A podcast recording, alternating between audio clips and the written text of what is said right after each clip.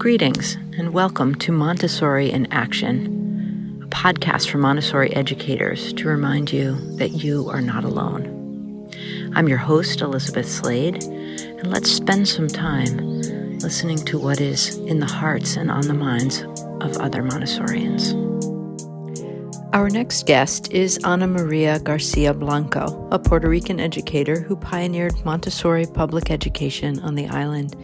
She is currently Executive Director of Instituto Nueva Escuela, a nonprofit organization devoted to the social and educational transformation of the public education system through the Montessori method. As an educator with her bachelor's, master's, and doctoral degrees from Harvard University, she has always believed education is the key for social change and progress. She founded the first public Montessori school in Puerto Rico, La Nueva Escuela Juan Ponce de Leon, where she was the principal for 23 years, increasing student achievement, reducing school desertion, eradicating school violence, and engaging families in the social academic project of the school. In 2000, schools began to turn to Ana Maria for support, building public Montessori programs to serve their children, which led to the founding of Instituto Nueva Escuela. Dr. Garcia has been the Instituto Nueva Escuela Executive Director since 2009, now serving 46 public schools around the island. She has lectured across the country, taught at the Sacred Heart University and University of Puerto Rico, Inter-American University, and was a teaching fellow at the Harvard Graduate School of Education. She's also authored several publications, chapters, and articles on education, including A Community-Based Approach to Education Reform in Puerto Rico, which appeared in Edwin Melendez's Colonial Dilemma, Critical Perspectives on Contemporary Puerto Rico, and authored Entitlements of Latino Students and Parents in the Massachusetts Public Educational System, Some Legal and Policy Considerations for the University of Massachusetts. Welcome, Ana Maria Garcia. Thank you so much for being on Montessori in Action podcast today. Thank you. Thank you, Elizabeth. Thank you, Glenda. Glad to be here with you and with everybody that's listening to this podcast. Wonderful. I want to introduce Glenda Perez, who's here with us as a Public Montessori in Action Smith intern, sitting in on the interview with Ana Maria and supporting the translation. So thank you, Glenda, for being here. Yeah, no problem. I'm excited. Wonderful. Wonderful. So, Ana Maria, I was hoping you could open just by sharing with our listeners your story of developing public Montessori in Puerto Rico. Yes, Elizabeth, Glenda, to tell you a long story short, the beginnings of this project go back to the 1980s when I was part of a community group in Puerto Rico in a small urban city barrio in Puerto Rico that was dealing with the issues of education. Our public school was really deteriorating, as was deteriorating many other schools in the island. So there was a movement, a community movement began dreaming together about a new school for the barrio, for the community, so that we can offer our students a really good school that will give them a good future. So in 1987, the response of the actual government, of the then government, was to close down the school as part of a movement in the island of closing down small schools. Our community resists and gets together, gets organized. 3 years later, we opened the school, we reopened the school. Mm-hmm. When we came into the gates of the school, we had a very interesting, complicated scenario. We had students that had left school a long time ago coming back. We had students that were without school the 3 years that the school had been closed down. Wow. And so we got together and we said we have to reconstruct the school, not only in the building, but we have to reconstruct the soul of our school. And that's how we found Montessori. Montessori was at the other side of the road in a private school. So we were able to observe that school and to have some of our children get scholarships in that school so that we really went through the experience of Montessori schools, early childhood, early education, the House of Children. And that was the beginning of this story. We brought back to our community the Montessori model. The community fell in love with it and chose it as its pedagogy model, as a social and academic transformation model. And we became the first public school in Puerto Rico to adopt the Montessori the pedagogy. That's why we say that Montessori in Puerto Rico crossed the street from the private sector to the public sector. She actually crossed the street. Literally and figuratively. Literally and figuratively, we had the first Montessori school, and very early on, we started seeing the success of our children, of our teachers. So those children really transform our school, our elementary school, and then our intermediate school into a school where there were no dropouts, no narco, no violence, a lot of very strong community engagement, parent engagement. Mm-hmm. At the turn of the century, we began receiving other communities that were looking for a good school for their children. Very similar stories from, like the one we had lived in Juan Domingo, in our community, in our barrio. And so other schools joined what then began to be the movement of public Montessori education in Puerto Rico. 4 schools, 12 schools, now we are in 46 schools, public schools in the island, and 6 community-based organizations in the island that have chosen Montessori as the way, as the pedagogy of their school and of their community, of their children. Mm-hmm. And that's where we are now. The story of Juan Domingo repeats itself in many other places where there's a community that is with the danger of a closing down of their school, the abandonment of the public school, and the community gets together, gets organized, dreams about a new school, and reaches to us for help in terms of the Montessori model. And that's how we have become a movement in the public sector, and also we have become a center of Montessori teacher education at the Instituto Nueva Escuela. So now we have a center where we are accredited to teach from infants and toddlers to high school. And we are serving, as I told you, 46 communities all over the island now. And I read that you have trained 500 teachers. We have trained 500 teachers, and now there are other 200 in the process of becoming Montessori teachers. We have assistant teachers, which is very important for us. Almost 90% of our assistant teachers are parents or young people from the communities that have been unemployed, and they become employed in the school through the Montessori project. So they get their course on assistant teacher in INE and become part of this movement and of this community. So that gives us strength to the movement in terms of networking and in terms of relationships. We are a big family, a family that is growing day by day with the entrance of a new school or with the growth of the school within the school. Mm-hmm. Okay, so can you just share the landscape of public Montessori in Puerto Rico now, about how many programs and what ages they serve in this strange pandemic year of 2020, 2021? Let me tell you where we are and what ages we serve. We are now in 31 towns and cities in Puerto Rico.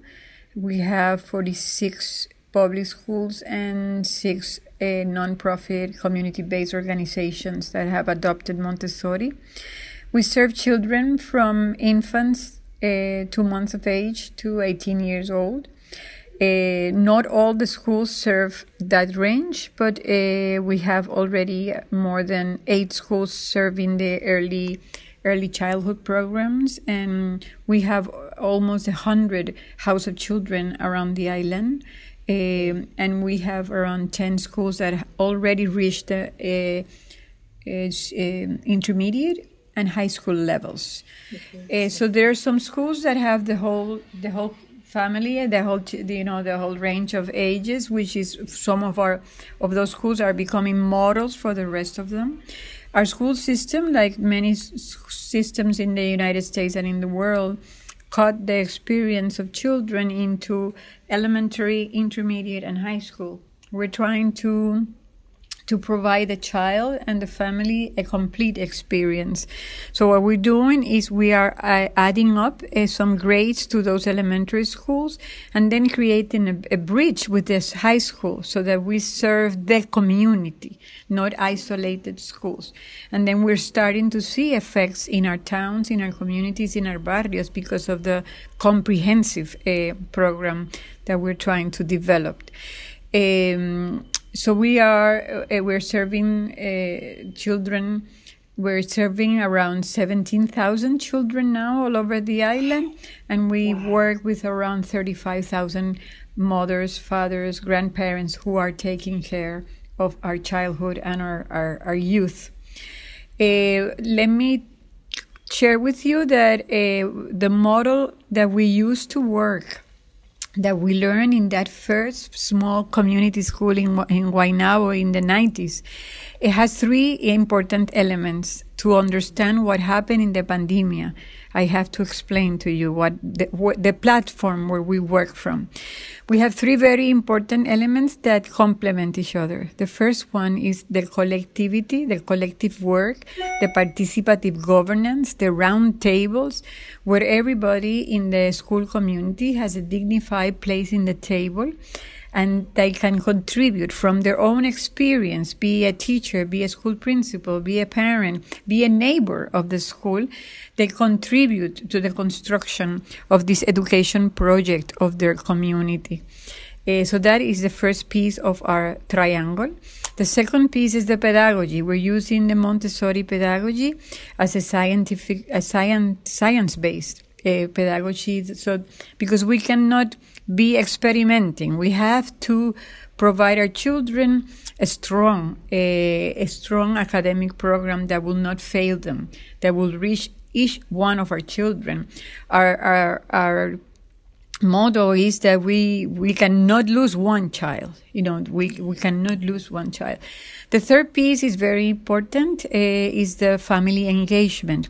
We talk about enrolling parents to the schools, not children. We enroll the whole family, and the family immediately becomes part of the other two pieces. They become part of the governance of the school, and they become part of the science of the school, so that they learn a lot about what's going on in their child and in their young, in their adolescent during life. So the parents become a support group in themselves, where they help each other with this very important task of being a parent in the 21st century world. So they're part of the policies of the school, and they're part also they are benefiting from the science of development that Montessori brings to the table. We have a very important component in that third piece, which is called House of the Family, where any family from our school can come to the table and ask for help, and that help is going to be translated into immediate support and an immediate plan for independence. We believe that we have to take pain and transform it into a plan of action for the liberation and the happiness of our families. So it's a very profound, community-based, a lot of support between families, and also we try to put at the service of our communities the services, the medical services, psychological services, wellness services that we need to be happier and to be able to take our lives in our hands and continue our journey. So those are the elements that are present in our practice. When you ask me about the pandemic, what happens when the pandemic? The same thing that happened when Huracán Maria hit Puerto Rico terribly in 2017. The same thing that happened when the earth started shaking, and by the way, it has not stopped; it's still shaking. Yeah. And then we often look at each other and say, "We didn't know this, but we were practicing for the pandemic." What happened when the pandemic? The three elements get activated immediately, because those three elements take you, Elizabeth, Glenda, to a network of people that are working together constantly for the education of their children. So the network was organized and we established a way of communicating with the 70% of parents and teachers and students that have internet, but also with the ones that did not have internet. So we established distancing meetings and ways of communication that did not depend always on the internet. So once we got the community speaking to each other, the round tables activated in a moment where we cannot see each other, then the other programs emerge from that, from those tables, from those round tables. Important projects emerge. The teachers developed a platform for the teachers so that teachers all over the island could communicate constantly about what they were doing, sharing experiences, ideas on how to continue the education project. A very important project emerged from that conversation that is called the traveling boxes. Traveling boxes are little boxes or everyone took different shapes. It was una mochila, or it was a box, or it was a... The children would get every 2 or 3 weeks materials from their teachers, a written agenda for parents to follow, and materials, concrete materials, so that they can continue their education at homes. We call it Montessori at home. We were fighting the public policy of having our children in front of a computer all day. We understand that children, especially the small children, cannot be doing that. We believe that no human being should, but especially those little ones, a child doesn't learn that way, and everybody knows that now. Science knows that now. So we're trying to provide Montessori at home. At the same time, the House of Family, which I explained to you, got very active and started serving at distance and through the computer to families that were having to deal with the pandemia, the emotional aspect of the pandemia, to prevent depression, to prevent violence. So we did a lot of prevention. I'm happy to say that we did over 1,000 interventions during that time that were very successful. So we did a lot of support groups among parents, among teachers, so that nobody was alone at their home. There was a third piece. Some of the schools began what we call the outside classroom. So some of them started meeting in the countryside, in the beach, in the shore, by the forest, by the fisherman's villa. We looked for community centers where we had distance, there was a fresh air going, and we could, with a lot of care, a lot of security work. So we started the first encounters, the first meetings of our teachers and our students. So the Montessori was active, came home and came to the community, and we kept the teachers meeting every week, the teachers in their schools and also in their level. We created some support groups of teachers all over the island. Marvelous things happen, Elizabeth, Glenda, from those meetings. So marvelous that now, as we plan to come back, teachers are talking about exchange of students, of doing, trips together, research together. There was a group in the south part that was dealing with the earthquakes at the pandemia at the same time. The students at the kinder level, the intermediate level, did a research on how the world was dealing with the pandemia and how they were dealing with schooling within the pandemia. So they constructed a proposal and they brought it to the table of teachers, school principals, and parents. And actually, Elizabeth, Glenda, today the governor of Puerto Rico has in his hands a proposal that emerges from those tables that originated in the classroom, in the outside classroom of Lajas, where they were meeting in buildings that were abandoned. They were meeting in the outside part of those buildings. So we have survived the pandemia. We don't underestimate what it has done to us. So we are working very hard on how to come back. It was very hard to leave our scenarios. It's not going to be easy to come back. because many things happen in our hearts, in our souls. So we have to work very hard to prepare the community for the return to the school. So that's where we are. We are very happy to say that we have been constantly collecting data from our communities, both through the internet and through distancing personal encounters.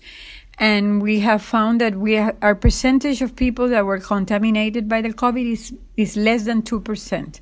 So our percentage has always been very low.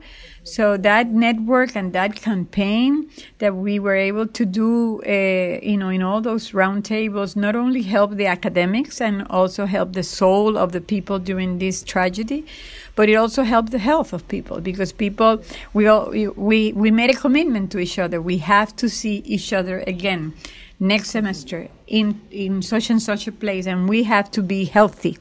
So that has kept us going through the pandemic. Mm. So you mentioned the triangle of transformation being the idea of collective governance and the Montessori pedagogy and the family engagement. Can you tell me where that emerged from and how that came to be a shared understanding? Yes, Elizabeth, I think that the basic elements of that triangle were present in our first community when we organized the community to come into the school. I learned in the community how to work in round tables, how everybody had the same dignity in the table. We learned how to make agendas that were respectful for everybody and inclusive. We learned that a meeting should take the time it was supposed to take because you are respecting everybody in the table. Mm-hmm. So those elements of respect that now we call the code of honor that we established in each one of our circles became the common practice when we were getting together with the first 4 schools and then the next 12 schools. And when people ask us, how did you do it? How do you do this? Then we started putting names to those elements and to that methodology. And now we're able to talk about a methodology of collective work that is at the basic, that is fundamental for the reconstruction of the social tissue of the school community and of the community it serves. And that has been very strong, Elizabeth. That combination between collective work, codes of honor, a real participation of people, and Montessori has been a very powerful methodology. But we started to call it methodology, many years after we were practicing. And I have to say that I learned that in the community where I come from, by the circles of dialogue, by the circles of conversation, where everybody had a dignified place, where everybody had to listen to each other, where talking about the others were never permitted. I could not talk about your work or you if you're not present. So we were very disciplined in terms of taking care of that social network that is at the bottom, is the platform for a good school. Now we even call it a curriculum, Elizabeth. We call it, Glenda, the first curriculum for children, because I can be talking about values. I can be talking about democracy all my life. But the child and the young is going to look at me and say, how do you treat your co-worker? How do you treat my mother? How do you treat me? How do you treat everybody else in the collective? How do you behave? How do you behave with consensus? We have a consensus, and then do I go with the consensus or do I stay with my opinion, my individual? So we have been able to transcend the me and I to the us. So that's the methodology. It's become a methodology that we learned, Elizabeth and Glenda, and this is important for me to say, under very radical, extreme situations. If you go back to that scenario that I talked to you in the first question, it was a closed down school that immediately the violence came up in the community, the dropouts, the narco took over. So it was extreme. It was like war. It was an extreme situation, and we had to be efficient. We had to be real. We had to be true, because that's the only thing that was going to keep us alive and surviving. So we've learned a lot about those methodologies that emerge in a very critical, extreme situation.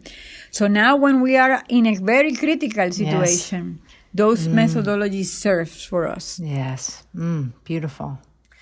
You use the word social tissue, which I absolutely love when talking about that triangle of transformation and the network that evolved. Can you just share a little bit about what other developments are happening in Puerto Rico separate from, of course, nothing separate from the pandemic, but what are some of the other things that are happening within your Montessori community as a result of the social tissue that is developed there? Yes, Elizabeth, we recognize the reconstruction of the social tissue as a basic to other things that have emerged from the movement. One of them is a very strong parent association that is called Montessori para Todos. Montessori is for everyone. And you have to understand that these are communities that were marginalized from the system, that were the system is telling them, we're going to close down your school. Yeah. So in that scenario is that this network of parents that represent 31 towns in the island from different rural, urban housing projects, the municipality of Vieques, that's an island in itself that has been very isolated from many things in Puerto Rico, etc., etc. So when you reconstruct and when you feel part of, and you're part of your school community, it's easier to feel part of other school communities. So that has been very important. And also, when you take that same methodology, this is not about one leader or two leaders. This is about 30,000 parents that have come together and say, so that's very important. Having that said, then the issues that Puerto Rico is dealing with. Puerto Rico, as many other parts in the world and in the United States, is fighting for the right of good public education for their children. So Montessori has become a tool, has become a way of getting to that very basic right that all our children have. So this movement has brought to the agenda of the island that the public schools have to be protected, have to be taken care of, the funds have to get to the schools, and the schools have to participate of public policy.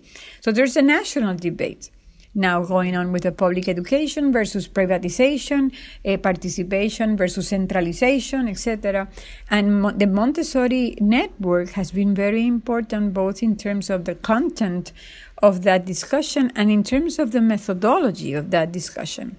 So those are things that come from that reconstruction of the tissue. We say that when you change the individual answer to life to a collective answer to life, many things happen, and some of them have been there. Our parents are very engaged now in a new question that the government is having to say. After in these last 4 years, more than 300 schools have been closed down because of economic reasons. You know, as part of the fiscal board that we have in Puerto Rico at this point, they're asking the government to save money. So one of the things that the last two secretaries of education did was to close down school as a way of saving money. I have news for you. There has been no saving. And now we have a problem of having too many children in the same school. So the parents of Montessori schools are now part of that debate and are already presenting proposals for more than 10 schools around the island to be open again. So I think when you get people together and empower ourselves with when we understand that to have a democracy means that we have to participate, that's a change game. That changes the game, and then the parents participate. And it takes time. And it takes time because we have been, our public education system, I don't know if it's the same in the United States, have become very centralized, hierarchical, punitive, and it separates people at the bottom. So we are trying to change the pyramid. We're saying we are not at the bottom, we are the center of the school department. And the only way that we can do this is if you and I get together, and we deal with the public policies that are not always for the benefit of our children. We deal them together. So it's not one school fighting for authentic Montessori. It's 45 schools, 46 schools. Now we have that Montessori group, that network of teachers and parents have been able to have the government approve a law and establish a secretary of Montessori education within the school department. Phenomenal. So not only she crossed the street, she's now very close to the boss. Oh, wonderful. And in that piece, also, I understand, is a Montessori materials company or factory that is starting up. Will you just say a little about that? Yes, that's part of those things that happen when you reconstruct a social network, Elizabeth, and when you change the hierarchies. In one of our first schools, it's in the central part of the island, a rural area in the mountains, where we have a lot of artisans, people that know how to work with wood, and great artists. 40% unemployment in that area of Puerto Rico. It was very invaded by the narco-traffic. So we had a deteriorating public school, and the government wanted to close down the school. And we started our relationship with them in sharing the story of Juan Domingo with them. So it becomes a Montessori school, and the school began to flourish. And from 100 students now, there are more than 400 students in the building.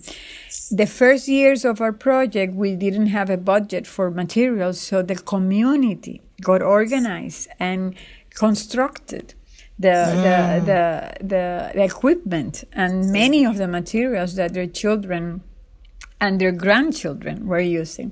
So something very powerful happened in that small and large school, because it has a lot of land. Now we're doing a lot of our garden in that school could serve the whole town with vegetables and with food. So the parents, the community organized, and the grandparents organized and says, you know what, we could make the materials not only for the school but for other schools. In the community, there was a rehabilitation project that occupied like 3 buildings. It's called CREA in Puerto Rico. It's a center for rehabilitation for people that are addicts to the drug. So, but now the school has flourished, and the narco doesn't have children or young people going into the business of narco. So it doesn't make sense to have that rehabilitation project there because it doesn't have clientela. So what has happened is that the community got control of those 3 buildings and have built their factory there. So now we have a factory, a community-based factory that constructs Montessori materials and has substitute the rehabilitation building because it's not needed anymore. That's what we call a reconstruction of social tissue. That's what we call reconstruction of a community, transformation. That's what we call a school at the service of a transformation, of a real transformation of a community, economic, socially, and spiritual transformation of that community. Wow, so powerful. That was really inspiring. Thank you so much, Ana Maria Garcia, for being on Montessori in Action podcast. Oh, no, thank you, Elizabeth. Thank you, Glenda. It's been an honor to be with you today. It's a gift to be with you today and share our story with other people. I think that your invitation is an invitation to become part of a larger family. And I want everybody who's listening out there, wherever they are in the world, that we are their family also. We are a family of people making better schools for children, and we're here for you.